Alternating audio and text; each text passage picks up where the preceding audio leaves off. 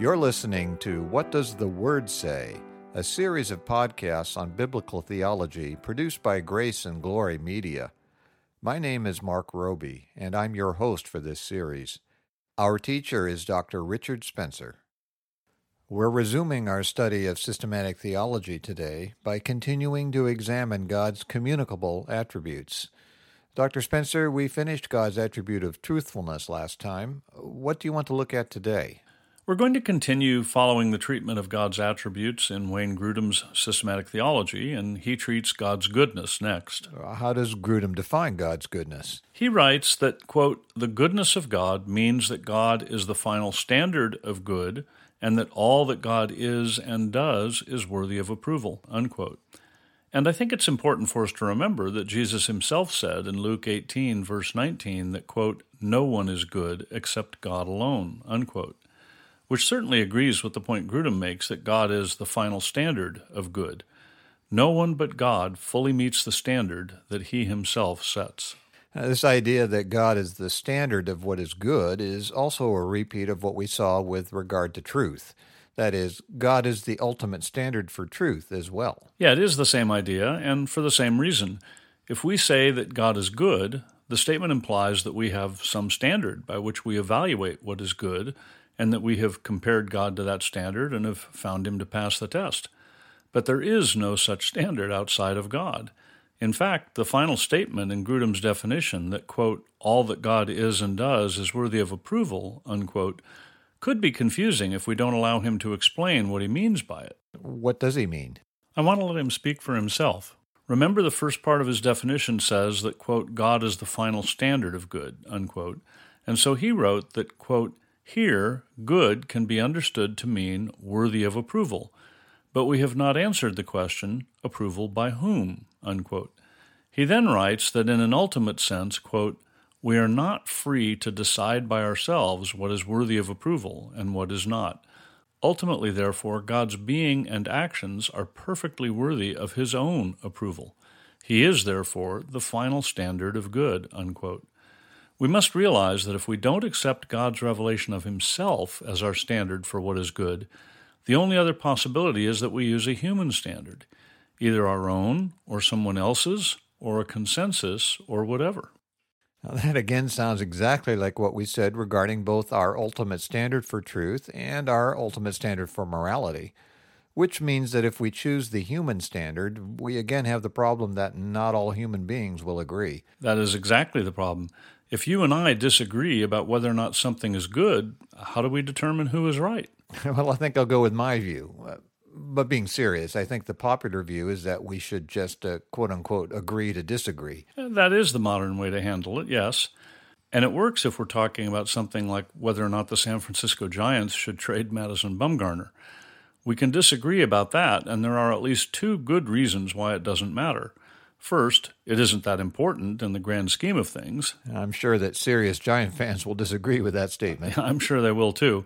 But even they will have to agree that it has no cosmic or eternal significance. And then, secondly, I don't think there's any rational and foolproof way to find out who's right. But when it comes to far more serious issues, for example, whether or not abortion should be legal, I don't think that agreeing to disagree is an appropriate response. Some decision has to be made. Now, of course, the decision has been made for our country at this point in time, but it's just a legal decision and it's not something that's irrevocable. Which is why there was so much furor over the recent confirmation of Judge Kavanaugh to the Supreme Court. Absolutely.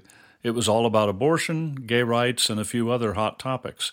So, my point is that when it comes to things like that, as Christians, we have no right to think for ourselves because we have made the declaration that Jesus is Lord. God's Word must be our standard. It is our standard for morality, and it is our standard for what is good in every situation. And the Bible is our standard because God Himself is the ultimate standard, and the Bible is His infallible revelation to us.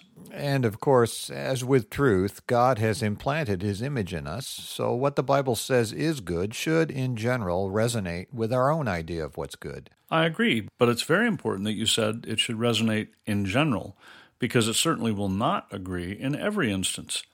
Every aspect of our being is still tainted by sin And it's when we disagree with God's standard that we must recognize that it is our view that must change, not God. Whenever I hear someone make a statement like, My God would never say such and such, or My God would never disapprove of such and such, I get very nervous. Why is that? Because very often when someone makes that kind of statement, it's not based on a careful analysis of the biblical data. It's based on their own ideas of what God should be like. In other words, they're changing God in their minds to make him conform to their ideas. But as we discussed in session 71 with regard to metaphysical truth, God does not need to conform to our ideas of what he should be. He is the creator, and we are the creatures. He alone has the authority and power to define what he should be like, and he alone has the authority and power to define what is good. So when someone says something like, my God would never say such and such. If the statement is not based on a careful analysis of the biblical data, it's very likely to be wrong. I see your point, but can you give us an example? Sure. If you say that your God would never lie or cause someone to sin, that's fine because those statements are based on what God tells us about himself in the Bible. But if you say, as, as I've heard people say, that your God would never send anyone to hell or would never condemn homosexuality, then you have a serious problem because neither of those statements agree with what God Himself tells us in the Bible. In fact, they're opposed to what God tells us in the Bible. Of course, people would usually defend such statements by saying that, quote, God is love, or something like that. I agree that that is the common defense of statements like that. And of course, the Bible does tell us that God is love, but you then need a biblical definition of what love is. A good place to start would be John 3, verse 16. For God so loved the world that he gave his one and only Son, that whoever believes in him shall not perish, but have eternal life. Now think about that for a minute. It means that God's love was the cause of his sending his eternal Son, the second person of the Trinity, to humble himself and become a man, and then to give himself as a sacrifice for our sins. It also means that it was God's will for Jesus Christ to be brutally flogged, nailed to a cross, and hung up to die. And while he was on the cross, God the Father poured out his wrath upon him as the just punishment for the sins of his chosen people. That doesn't conform very well to any modern idea of love. No, it doesn't. But it does conform to God's perfect idea of what love is. And that's all that really matters. We've talked over and over about God's simplicity. You mean the idea that his attributes all work together? Right. So in the case of John 3:16, we have to realize that God's love is a just love, by which I mean that his love does not somehow trump his justice. His love for his people, because it must be a just love, does not allow him to simply wink at and excuse their sin. Their sins must be paid for. Otherwise, God would no longer be just. The problem is that we are not capable of atoning for our sins. The required price is too high. Yeah, that reminds me of Psalm 49, where it says that no man can redeem the life of another or give to God a ransom for him. The ransom for a life is costly. No payment is ever enough, that he should live on forever and not see decay. And of course, when the psalmist says that no payment is ever enough, he is speaking about payments that could be made by mortals like us. But, praise God, in his infinite wisdom and love, he devised a plan to redeem the people he loves. And that plan required his eternal Son to become incarnate as Jesus of Nazareth, and then give his life as an atoning sacrifice to pay for the sins of his chosen people.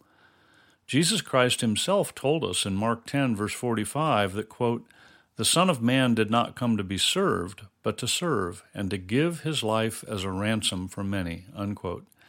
And in Romans 3, verses 25 and 26, the Apostle Paul tells us that, quote, God presented him, referring to Christ, as a sacrifice of atonement through faith in his blood. He did this to demonstrate his justice because in his forbearance he had left the sins committed beforehand unpunished. He did it to demonstrate his justice at the present time, so as to be just and the one who justifies those who have faith in Jesus. It truly is an amazing passage that demonstrates God's justice, love, and wisdom all working together.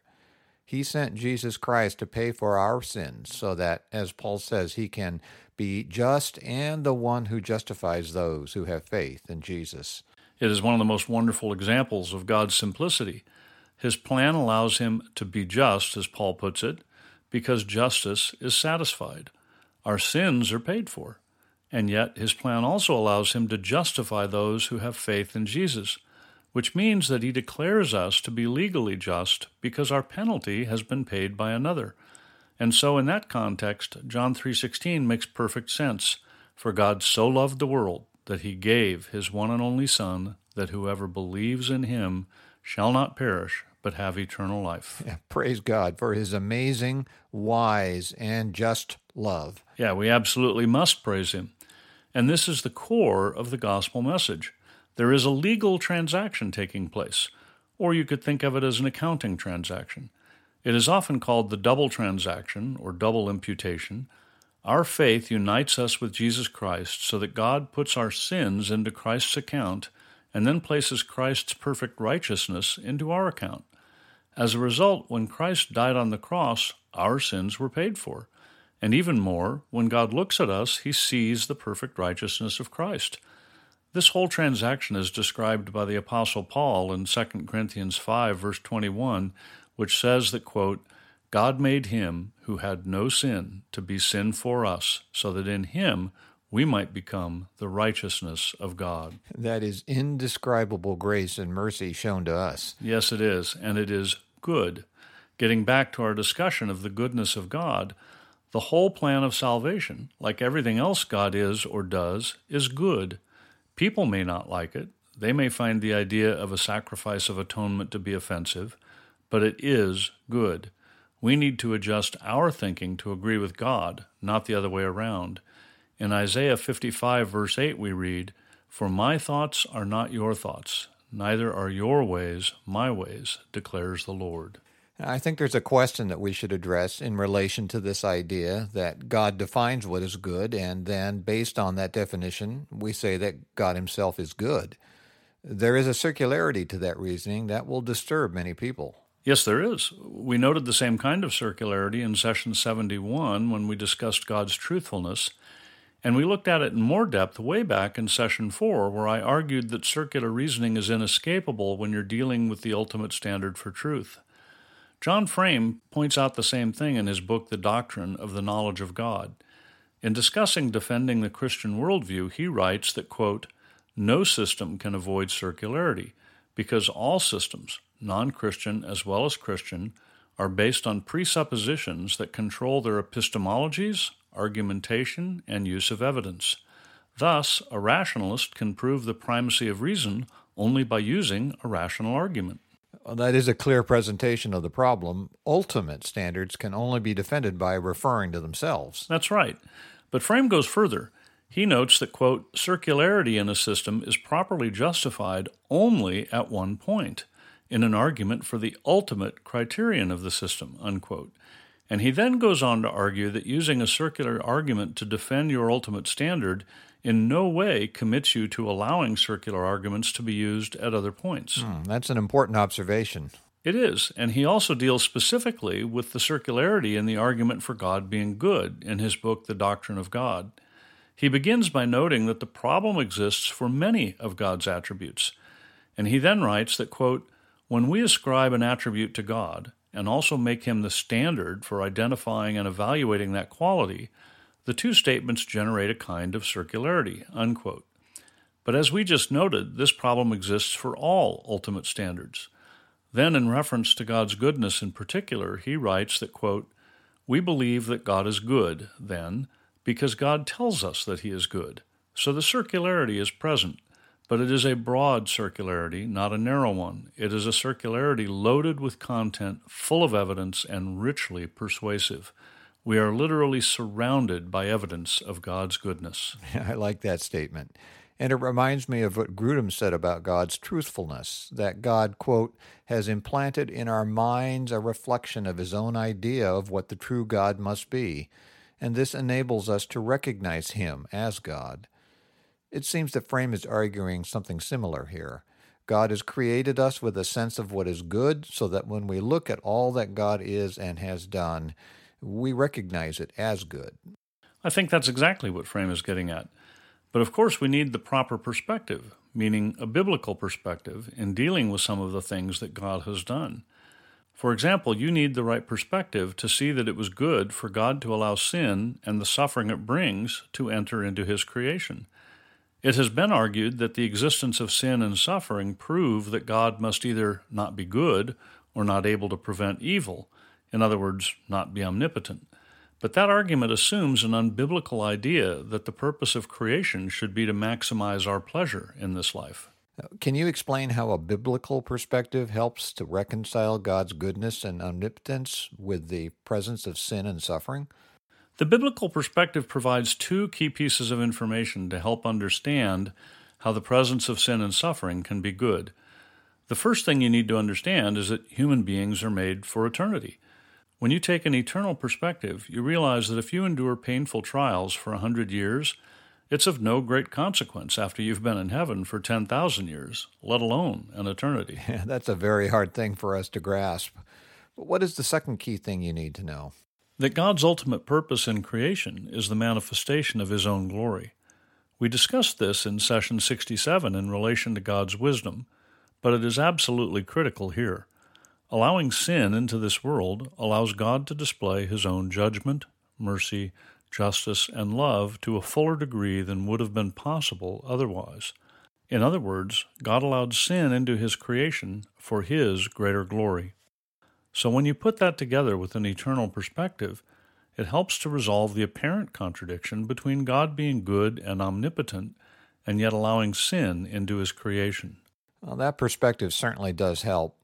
But we're out of time for today, so I'd like to remind our listeners that they can email their questions and comments to info at whatdoesthewordsay.org. We would appreciate hearing from you. You've been listening to What Does the Word Say? brought to you by Grace and Glory Media. And I'm Marc Roby. In our next session, Dr. Spencer will continue to examine God's attribute of goodness, and we hope you'll join us. The session you heard today is available, along with all other sessions, in the archive on our website at whatdoesthewordsay.org. We also have a free book available to you entitled Good News for All People, written by Reverend P.G. Matthew, founder and senior minister of Grace Valley Christian Center. To request your free copy of this excellent summary of the biblical message of salvation, go to whatdoesthewordsay.org.